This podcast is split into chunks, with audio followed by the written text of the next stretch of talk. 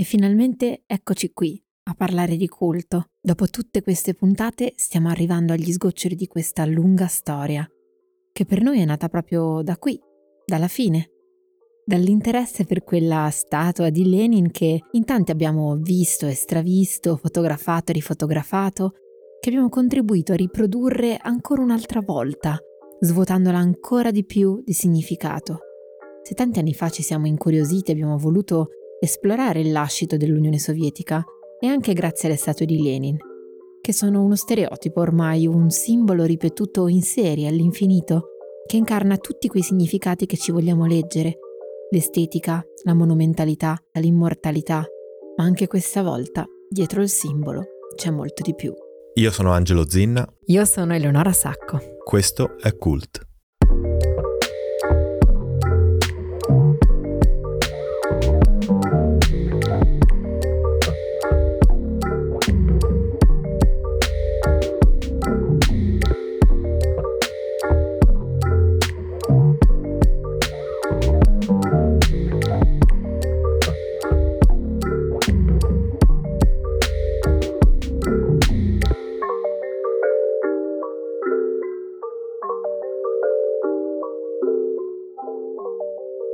Lenin è stato il primo leader comunista e rivoluzionario al mondo a essere imbalsamato in un mausoleo sulla piazza principale della capitale del suo paese. Ma l'immortalità concreta, fisica, non bastava. Dopo la sua morte, la sua immagine è stata spalmata letteralmente ovunque in Unione Sovietica e oltre, su striscioni, poster, spillette, statue, memoriali, lastre, libri, francobolli, tazze, biscotti, pacchetti di sigarette, persino nei toponimi come Leningrado, Leninakhan, Leninabad, quell'onnipresenza di un nome a cui ci si abitua con una velocità impressionante. Il Lenin del mito è stato per più di 65 anni la perfetta presenza di un'assenza, l'immagine con cui il potere ha deciso di autorappresentarsi. Andrea Pinotti, in Memorie di pietra a cura di Giampiero Piretto, scrive una frase molto potente che fa capire quanto in profondità il culto di Lenin toccava le persone. In questo senso il leader bolscevico si colloca da qualche parte sulla linea che connette l'esercizio del potere e l'esperienza della morte. Il culto della personalità di Lenin è stato un processo mastodontico che ha investito la vita politica e culturale dell'Unione Sovietica su tutti i livelli. È stata una strategia che ha tenuto insieme il paese in un momento delicatissimo, la morte prematura del primo leader rivoluzionario comunista al mondo. Finita la guerra civile serviva un elemento unificante positivo mentre i bolscevichi si scannavano a vicenda per il potere dietro le quinte. La morte di Lenin era l'occasione perfetta ma Lenin voleva tutto questo circo del culto della personalità? La risposta breve è no. A Lenin non piaceva sentirsi adulato, evitava i fotografi, i pittori, non gli piacevano i regali stravaganti, credeva nel partito e non nell'emergere dei singoli. Si vestiva sempre in maniera modesta, era contro gli idoli ed era anche abbastanza timido. Addirittura, quando visitava i villaggi di contadini, si presentava con ciascuno di loro, senza dare per scontato che lo conoscessero. Di lui ci sono pochissime foto ufficiali, eh, le biografie che ha autorizzato nei primi anni rivoluzionari si contano sulle dita di una mano. Anche le statue, i busti o i quadri fatti prima del 1924 sono cosa abbastanza rara. Ma il mito di Lenin nasce eh, contro la sua volontà, questo mi sembra un elemento che è giusto sottolineare. Eh, prima eh, della sua malattia si era già pronunciato contro ogni forma di culto della personalità, non pensando a se stesso naturalmente, ma a, ad altre figure di bolscevichi o di altri eh, leader politici eh, mon, russi o mondiali. Mm, questo, questo, questo suo atteggiamento sarebbe stato ripreso dopo la sua morte in prima istanza dalla vedova Nadezhda Krupskaya che avrebbe rivolto appelli, e ci sono anche testimonianze, sono rimasti dei suoi scritti, scritti di suo pugno, in cui si rivolge ai proletari, in cui si rivolge ai responsabili politici, ribadendo il fatto che Vladimir Ilyich non eh, tollerava, non avrebbe tollerato culto della personalità né mitizzazione eh, né trasformazione in eh, idolo, quindi contro ogni idolatria politica. Eh, a lei si sarebbero affiancati i eh, poeti degli F, con Mayakovsky in testa. Cito in particolare un numero della rivista Gli F del 24 dedicato alla commemorazione di Lenin defunto, in cui era riprodotta eh, una, una pubblicità che circolava su giornali e riviste dell'epoca, in cui si invitavano i lettori ad acquistare le copie del busto di Lenin che lo, che lo scultore Merkurov aveva realizzato dal vivo nella sala delle colonne dove il feretro era stato mh, esposto per l'omaggio del, del, pubblico per tre giorni e tre notti e si eh, proponeva l'acquisto di copie di questo busto, quindi quella che Benjamin eh, molto più tardi avrebbe definito come la eh, riproduzione tecnica dell'opera d'arte. In questo caso le eh, veementi critiche di Majakowski non erano contro l'aura dell'opera d'arte perduta, ma contro l'aura leniniana che andava perduta. Eh, l'invito era dalle pagine di Liev non facciamo commercio di Lenin, non mercifichiamo Lenin e anche questi appelli, come sappiamo, sarebbero caduti nel nulla. Il mito sarebbe nato immediatamente, eh, c'era necessità di preservare eh, la figura leniniana, eh, tutto ciò che aveva rappresentato, era morto troppo presto, ricordiamo che la rivoluzione era ancora molto vicina allo Stato sovietico eh, neonato e eh, la scomparsa di un leader mm, del carisma e della portata di Lenin aveva gettato nello sconforto tutti quanti. Sono ampiamente note le prese di posizioni immediate, il Lenin eh, è morto ma la causa continua a vivere, addirittura eh, l'atteggiamento cristologico di dividere Lenin essere umano da Ilich eh, figura spirituale o spirito politico, quindi la causa leniniana, Leninskaya Diela, eh, che non sarebbe morta mai, e eh, l'invito eh, da parte dei responsabili contro eh, le posizioni a cui ho fatto riferimento in precedenza a interpretare la sua morte come uno stimolo ulteriore per continuare eh, nel suo cammino, per non lasciarsi abbandonare, non abbandonarsi alla disperazione, ma interpretare la sua scomparsa come un impegno eh, ulteriore e maggiore per realizzare eh, i, suoi, i suoi insegnamenti. Nonostante questo, è evidente che i desideri di Lenin non sono stati presi molto in considerazione dopo la sua morte. Lenin viene imbalsamato, gli fanno un mausoleo in mezzo alla Piazza Rossa, che diventa il nuovo chilometro zero dell'impero sovietico. La storia della nascita del culto di Lenin non è lineare né perfettamente coerente. Come sempre ci sono parecchie sfumature e alcune cose che non tornano del tutto e che ci hanno dato da pensare per mesi. Se è assolutamente vero che il culto vero e proprio nasce con la morte di Lenin, tutta l'ambaradan di statue, striscioni, rituali, addirittura maestre dell'asilo che fanno fare poesie sulla morte di Lenin, non piove dal cielo il giorno dopo la sua morte.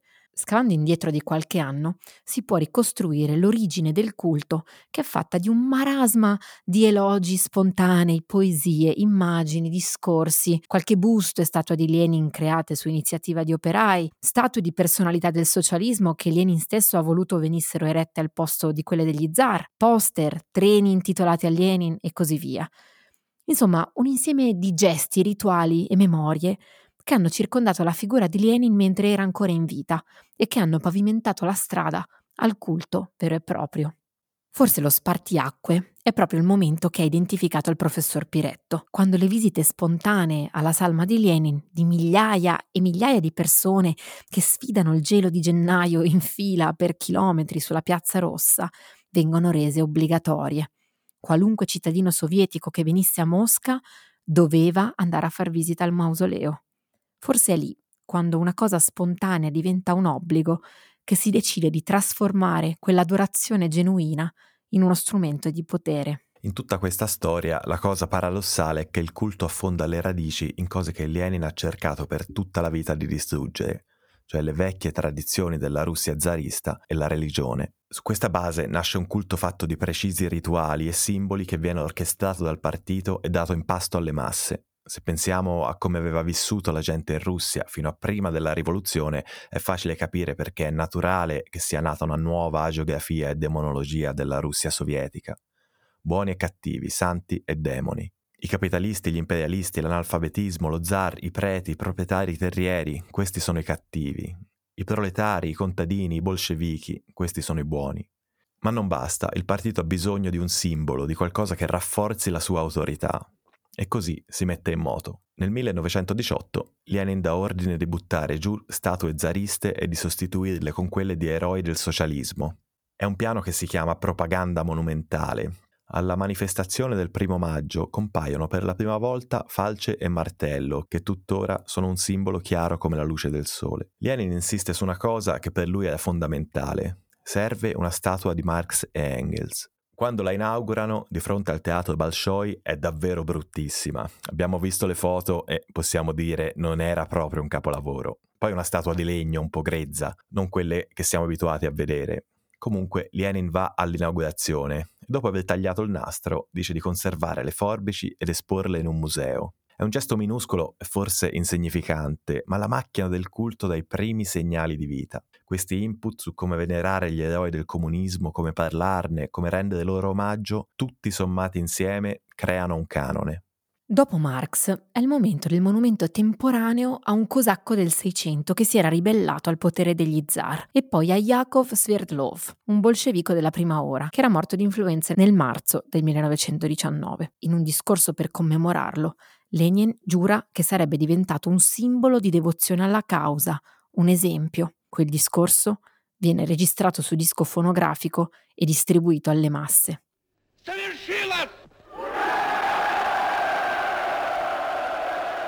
In parallelo la macchina della propaganda inizia a oliare gli ingranaggi. C'era un dipartimento di agitazione e propaganda che si chiamava Agit Prop, che viene creato in realtà un po' più tardi per istruire le masse in maniera più organizzata e istituzionale. In varie zone della Russia c'era ancora la guerra civile e non tutti i contadini erano stati raggiunti dal potere bolscevico. Anzi, magari alcuni nemmeno avevano ancora capito cosa stesse bene succedendo nel loro paese. E all'epoca c'erano solo due modi per spostarsi lontano e arrivare anche nei villaggi più sperduti, in treno o in barca, lungo gli immensi fiumi russi. Così, già dall'estate del 1918, inventano le agit barche e gli agit treni, che partivano coloratissimi e ricoperti di slogan e immagini per educare le masse. Il primo viene chiamato Lenin Treno, con Lenin ancora perfettamente vivo e vegeto. Era carico di libri, volantini, giornali, film, proiettori, poster e ovviamente agitatori professionisti che richiamavano la gente. Voi provate a immaginare cosa voleva dire per un contadino mai uscito dal proprio villaggio nella taiga che passava l'inverno a spaccare la legna per non crepare di freddo e mangiava patate e pesci di fiume, vedere quella diavoleria arrivare su binario sotto casa sua. Anni dopo arrivano anche il treno Rivoluzione d'ottobre, la barca Stella Rossa. La propaganda continuava, anche se alla maggior parte dei contadini non interessavano granché i temi politici, che tra l'altro erano scritti in un linguaggio complicato, cioè la gente voleva letture tranquille per rilassarsi. Sempre Piretto scrive che la carta dei libri e dei giornali di propaganda veniva usata per farci le sigarette. Io mi ricordo che sul mio libro di storia del liceo c'era la foto di due contadini con le facce proprio stralunate che collegavano alla rete elettrica la prima lampadina della loro vita, la lampadina di design costruttivista bellissima Illich, che non c'entrava niente con la isba di campagna tutta in legno in cui era stata montata, con dietro le icone ortodosse e di fianco un ritratto di Frunze. Ecco, quella foto secondo me è il ritratto perfetto dello shock e dell'innovazione che i bolscevichi, la rivoluzione, la modernità portavano nei villaggi. Lenin in realtà non sale mai sugli agit treni, ma sua moglie Nadezhda Krupskaya fa un viaggio sull'agit barca Stella Rossa nei suoi diari riporta di aver sentito da un soldato che i bolscevichi sono come gli apostoli, vanno dalla gente a portare luce e verità. Gorky, che dopo la rivoluzione diventa estremamente critico e duro nei confronti di Lenin, scrive che in un'epoca religiosa Lenin sarebbe stato considerato un santo. la santificazione di fatto era iniziata. In realtà già certi poster dei primi anni rivoluzionari di fatto si ispiravano sia a livello grafico sia che di contenuto alle icone ortodosse. C'erano soldati su cavalli rossi che infilzavano draghi, come San Giorgio, che era un simbolo chiaro e limpido per qualsiasi contadino ortodosso. È vero, alcuni poster erano ironici o dissacranti, giocavano con la rottura col passato. Per altri grafici quella rappresentazione veniva in realtà da un sentire genuino, da una venerazione quasi religiosa per il bolscevismo. In altri casi invece era un modo per arrivare veramente alle persone e suscitare in loro una commozione profonda e mistica verso il partito. Più il potere rivoluzionario proseguiva nel plasmare la nuova società, più iniziavano ad emergere segnali un po' discordanti sul ruolo di Lenin nella rivoluzione. Per esempio si discute su chi ha fatto cosa, della responsabilità nella rivoluzione e quindi si litiga. Per non scontentare nessuno si decide praticamente che la rivoluzione si è fatta da sola e che tutti hanno contribuito equamente. Lenin continua a rappresentarsi come un membro del partito, uno tra i tanti, e non come un leader. Tutti ripetono che il merito è del partito ma già nel 1918 cominciano a comparire il suo ritratto ufficiale affiancato a quello di Marx. Alla manifestazione del primo maggio dell'anno dopo, Lenin è in piedi sulla piazza rossa, mentre dietro di lui ci sono due immensi ritratti di dimensione identica. Di nuovo, il suo e quello di Marx. In sostanza, gli episodi ambigui e contrastanti non sono pochi, si potrebbe continuare la lista. Sono cose che ci hanno dato parecchio da pensare e che ci hanno divorato a suon di dubbi.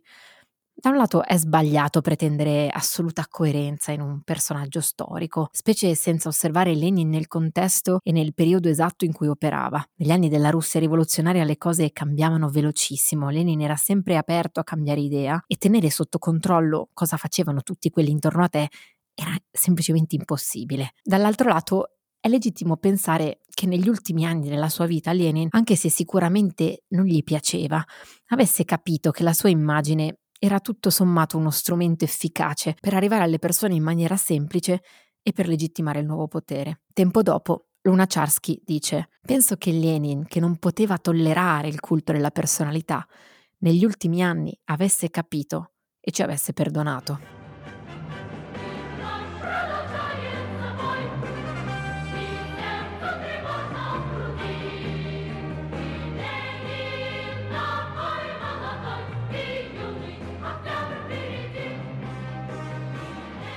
All'inizio vi abbiamo raccontato che la statua di Cavriago è un'opera rara e di valore, anche perché le statue di Lenin costruite mentre lui era ancora in vita non sono molte, specie se le confrontiamo con la pioggia di statue che si è scatenata nei decenni successivi. Alla fine degli anni Ottanta c'erano oltre 100 luoghi fisici e 500 edifici collegati con la memoria di Lenin. Oltre a questi c'erano ben 14.000 statue di Lenin sparse nelle più sperdute località dell'Unione Sovietica. Se pensiamo che queste sono state costruite nell'arco di 67 anni, significa che in media costruivano più di 200 statue all'anno. Ma la cosa più sorprendente è che se ne continuavano a costruire. Nell'87 vengono aperti due nuovi musei dedicati a Lenin, di cui uno nella tenuta Gorky, dove ha passato gli anni della malattia.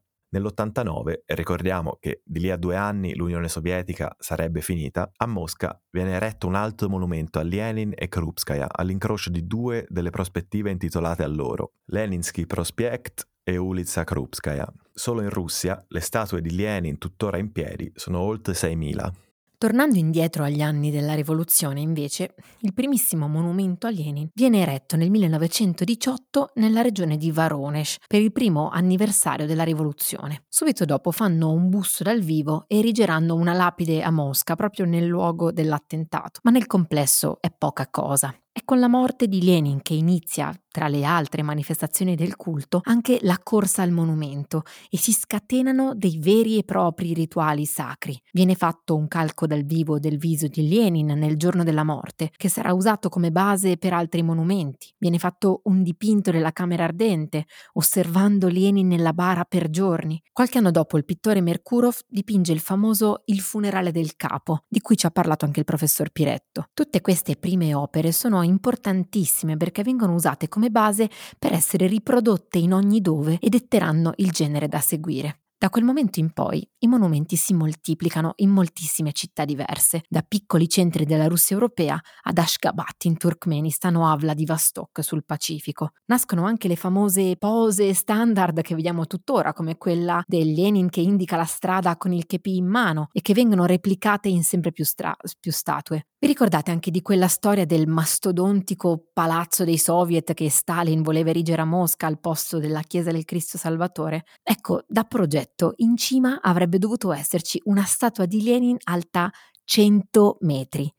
100 metri, non so se mi spiego, è in cima a un grattacielo. La Statua della Libertà a New York è alta 93 metri considerando tutto il basamento che è alto tanto quanto la statua stessa. Comunque la storia finiva che ci mettono una vita a far saltare la cattedrale con montagne di dinamite perché non voleva crollare. Ma nel mentre scoppia la guerra e le fondamenta poi alla fine erano troppo instabili e quindi negli anni il tutto si tramuta nella più grande piscina riscaldata all'aperto del mondo. Ecco, pensando a questi anni di costruzione del del mito, mi immagino di vedere le statue che spuntano come funghi dall'alto su una cartina dell'Unione Sovietica. La guardo e si infittisce sempre di più come una foresta di statue sempre diverse, ma che si richiamano l'un l'altra. Magari una in cemento, una in bronzo, in pietra, in ferro, una in qualche altra lega metallica. Le vedo che continuano a spuntare, si sdoppiano, si clonano in un loop infinito che si allontana sempre di più dall'originale e si svuota di significato. In questa fase la statua di Lenin diventa il cavallo di battaglia di una strategia che è stata definita sovietizzazione della memoria. Con Stalin questo processo cresce in maniera esponenziale, seguendo tappe ed evoluzioni ben precise. All'inizio l'immagine di Lenin viene affiancata a quella di Stalin, c'è uno slogan del 1939 che dice Stalin è Lenin oggi. Poi l'immagine di Lenin viene direttamente sostituita da quella di Stalin, che svilupperà un culto della personalità a sé stante. Nei decenni successivi, il corpo fisico di Lenin, la sua immagine idealizzata, le sue frasi estrapolate da ogni contesto, le sue fantomatiche volontà verranno usate per giustificare qualsiasi azione politica, qualsiasi riforma e per legittimare il potere di tutti i suoi successori a cominciare proprio da Stalin che offuscherà il mito di Lenin a partire dai primi anni 30, sostituendolo con il suo culto personale. La figura di Stalin prese il volo proprio in conseguenza della scomparsa di Lenin. Sono note le mistificazioni della storia, il, prima di tutto il famoso giuramento che lui avrebbe fatto al letto di morte o quando Lenin era già malato di raccogliere la sua eredità e di portarla avanti. La storia ha dimostrato che non ci fu alcun giuramento, ma la mitologizzazione della storia che Stalin avrebbe fatto partire prima su se stesso e poi coinvolgendo pressoché tutte le, le istanze di vita sovietica, prese le mosse proprio da quel giuramento. Eh, l'iconografia e poi addirittura un film avrebbero perpetuato questo suo impegno. Naturalmente assieme agli altri leader dell'epoca accolse la bara di Lenin quando arrivò in treno da Gorky eh, a Mosca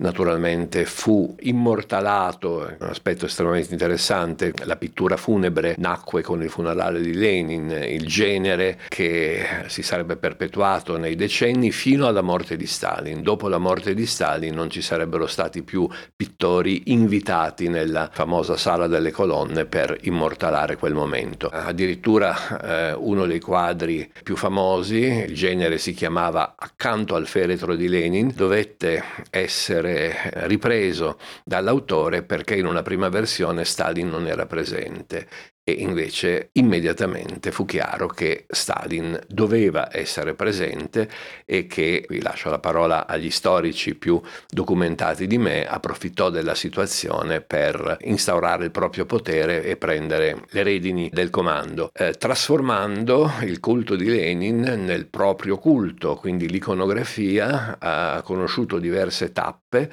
Inizialmente eh, Stalin veniva rappresentato come il miglior discepolo di Lenin, una specie di emanazione, addirittura ci sono manifesti o quadri che ritraggono i due profili, eh, Lenin sullo sfondo e Stalin in primo piano, nello stesso atteggiamento per sottolineare e ribadire la diretta discendenza dell'uno dall'altro. Progressivamente l'immagine di Lenin sarebbe andata dissolvendosi per fare spazio a quella di Stalin in primo piano.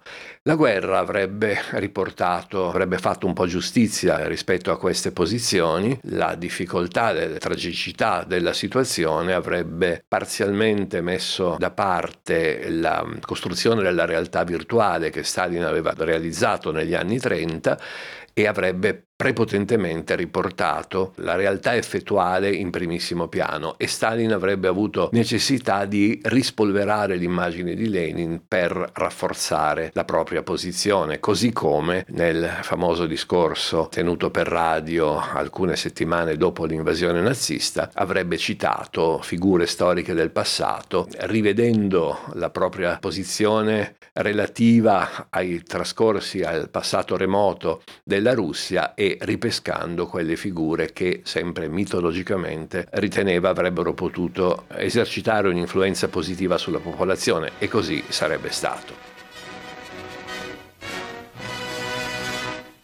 Внимание! Внимание! Слушайте, говорит Москва.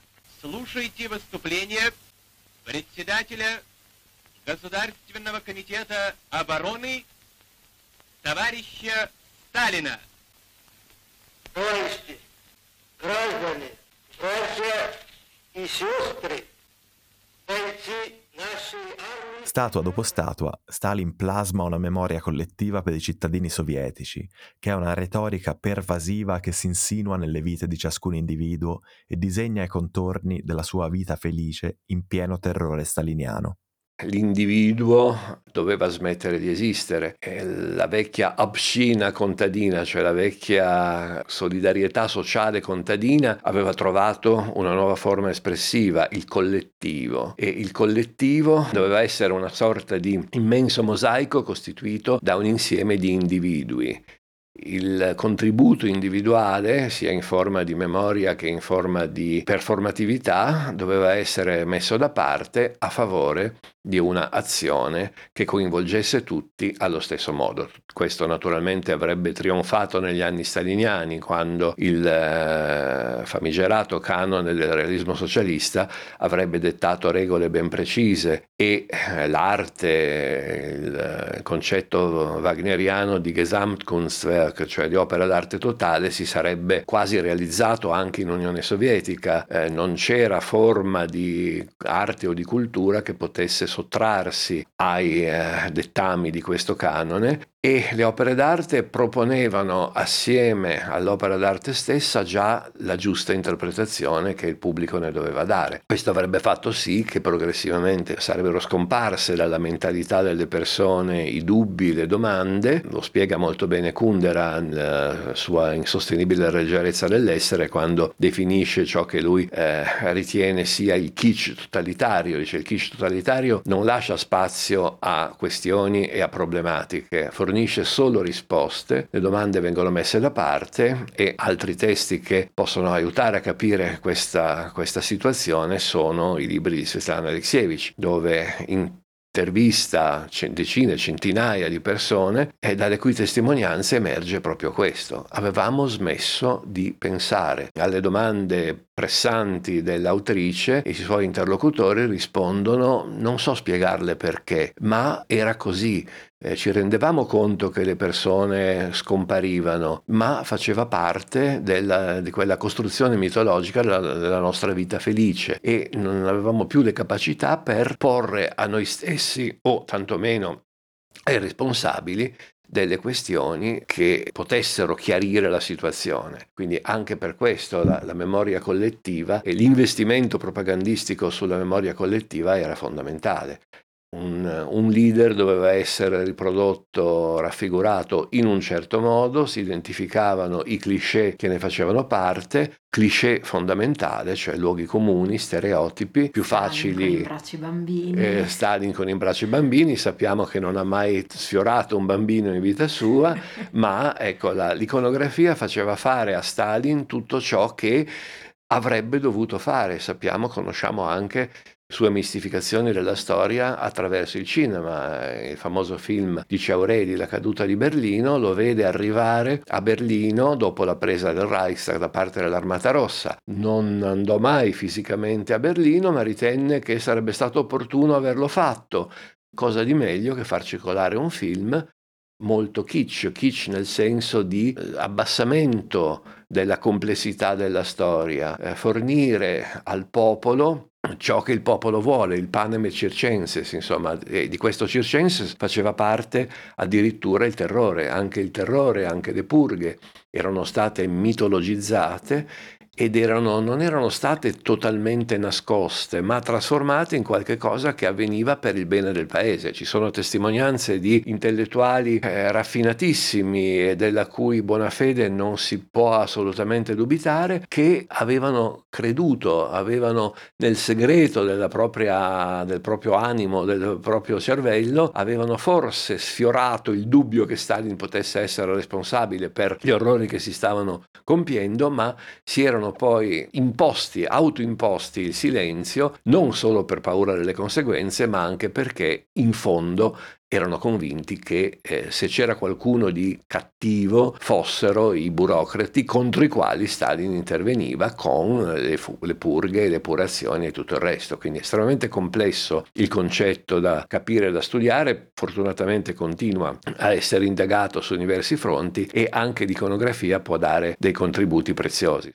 Nei decenni successivi il culto di Lenin segue fasi alterne e torna in auge a partire dalla dessalinizzazione promossa da Khrushchev. Khrushchev traghetta l'Unione Sovietica del 1956 in una fase che nasce con quello che è noto come rapporto segreto. In un discorso al ventesimo congresso del partito, Khrushchev si scaglia contro il culto della personalità, e cioè contro Stalin, con una violenza inaudita fino a quel momento oltre a denunciare la venerazione divina di Stalin, porta alla luce anche i crimini dello stalinismo, che all'epoca erano conosciuti solo in parte o comunque accettati in silenzio come parte di un sistema che aveva imperato per quasi un trentennio.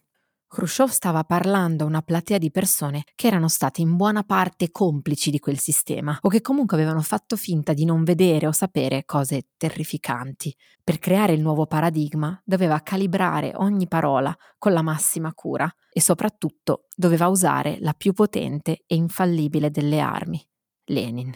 Lenin era l'unica figura in grado di scavalcare Stalin e invalidare qualsiasi cosa avesse fatto. Così, pezzo dopo pezzo, inizia a smontare il castello di bugie che Stalin aveva costruito fin dagli albori del suo potere. Poi Khrushchev tira fuori i pezzi da 90. Il famoso testamento di Lenin, dove condanna il carattere iroso di Stalin e lo definisce inadatto a diventare segretario generale. Poi una lettera della Krupskaya, che racconta di una scenata violenta che Stalin le aveva fatto. E infine un'ultima lettera di Lenin a Stalin, scritta pochi giorni prima della paralisi da ictus, in cui Lenin lo minaccia di tagliare tutti i ponti se non si fosse scusato con sua moglie per averla aggredita. Il senso di questo discorso, oltre a prendere le distanze dai crimini del totalitarismo staliniano, era cristallino per chi ascoltava in sala.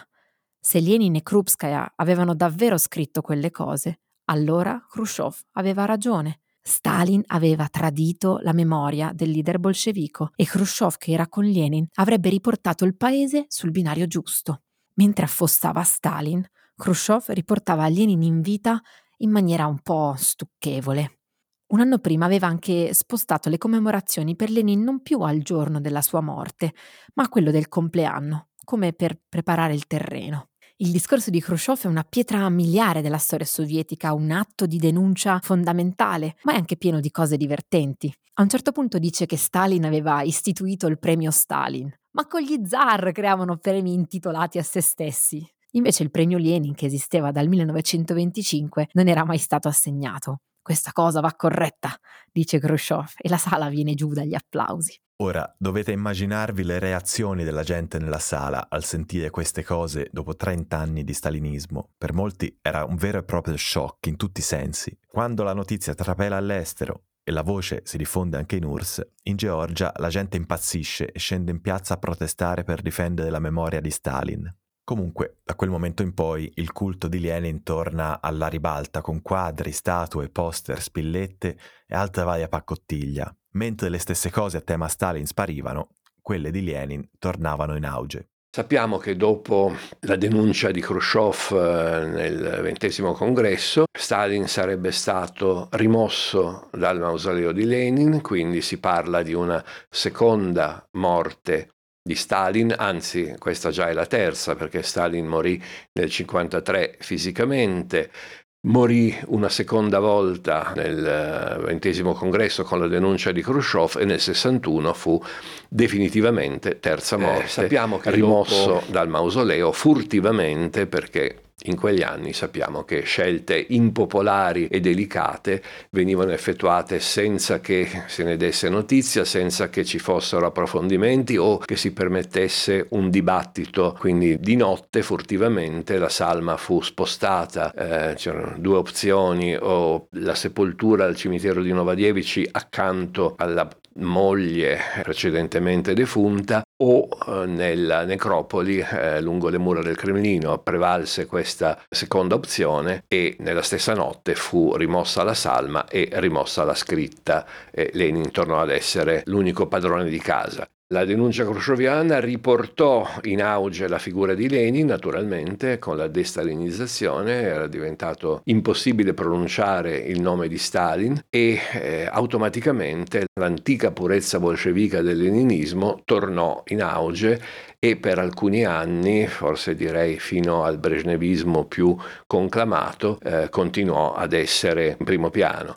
Poi, questo è stato dimostrato da molti studi recenti, continuò il, il, leninismo più che una vera conoscenza o investimento nei principi leniniani. Alexei Yurchak nel suo studio straordinario eh, sul mausoleo, sul cadavere di Lenin, sulla sua salma, eh, dimostra come i leader, gli ultimi leader sovietici facessero uso dei prontuari, delle citazioni di Lenin, quindi mm, mette in, in dubbio il fatto che fossero davvero a conoscenza degli scritti di Lenin e che il leninismo si fosse trascinato ormai stancamente in un paese che andava verso il proprio spegnimento.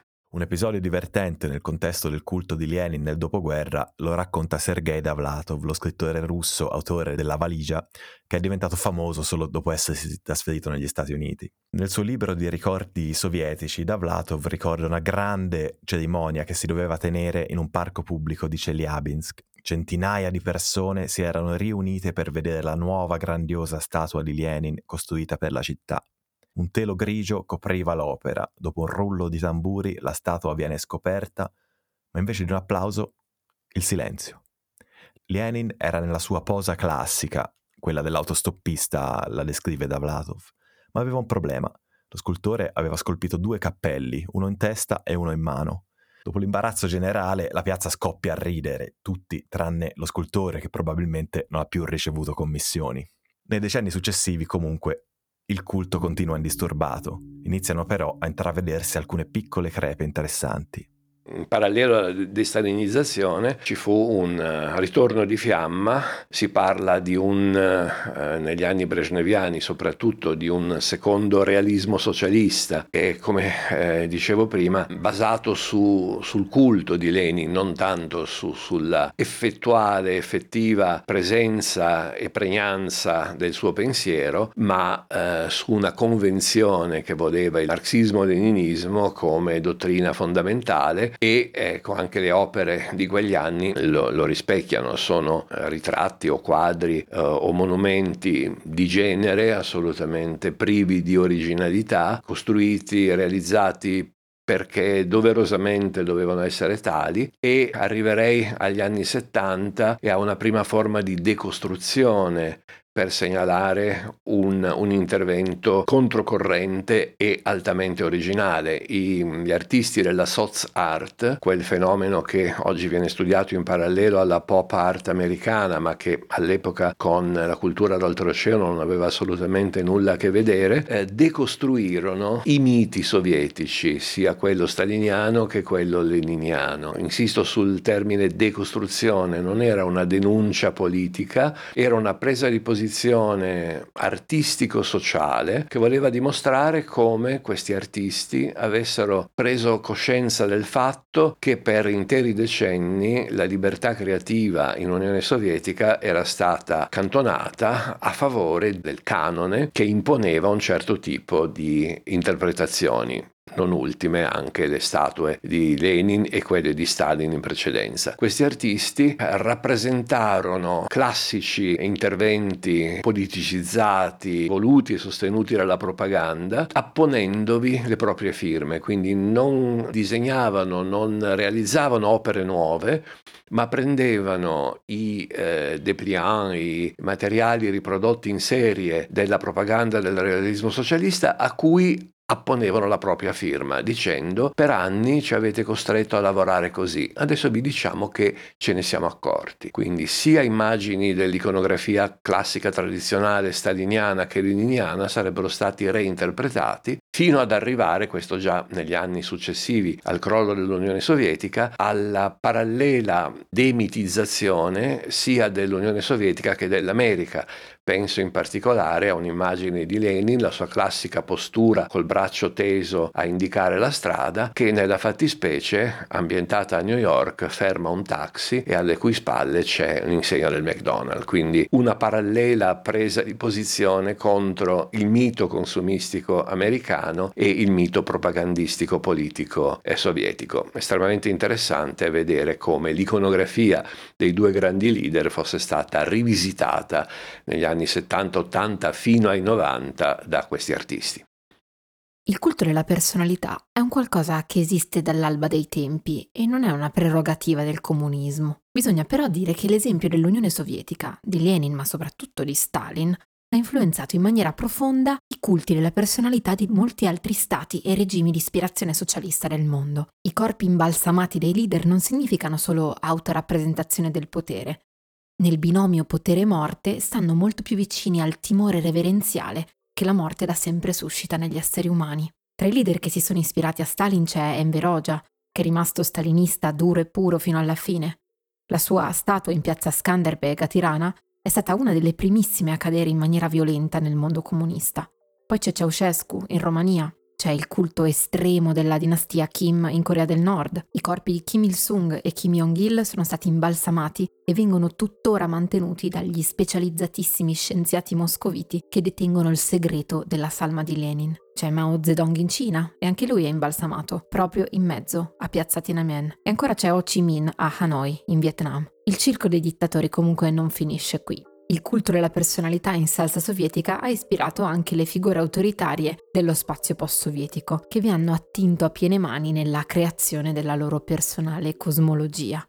Figure diverse, in certi casi ancora vive e vegete, tutte con le mani insanguinate. Aliyev in Azerbaijan, Karimov in Uzbekistan, il nostro adorato Turkmenbashi, il padre dei turkmeni, dal semplice nome di Sapar Murat Atayevich Niyazov, Lukashenko in Bielorussia e molti altri tra cui, ovviamente, anche Vladimir Putin. Questo era Cult, un podcast di Angelo Zinna e Leonora Sacco, prodotto insieme al comune di Cavriago. La nostra sigla è dell'anarchico insurrezionalista MAV. Grazie a Nicola Bassano del Multiplo di Cavriago, da cui è partita l'idea di fare questo podcast. Grazie a Giampiero Piretto, esperto di cultura visuale nello spazio sovietico. Se siete nuovi qui e Cult vi è piaciuto, potete ascoltare il nostro primo podcast, Cemento. Se volete contattarci potete farlo tramite Facebook e Instagram. Vi basta cercare Cemento Podcast. C'è sempre la mail se no. Posta chiocciola cementopodcast.it. Alla prossima.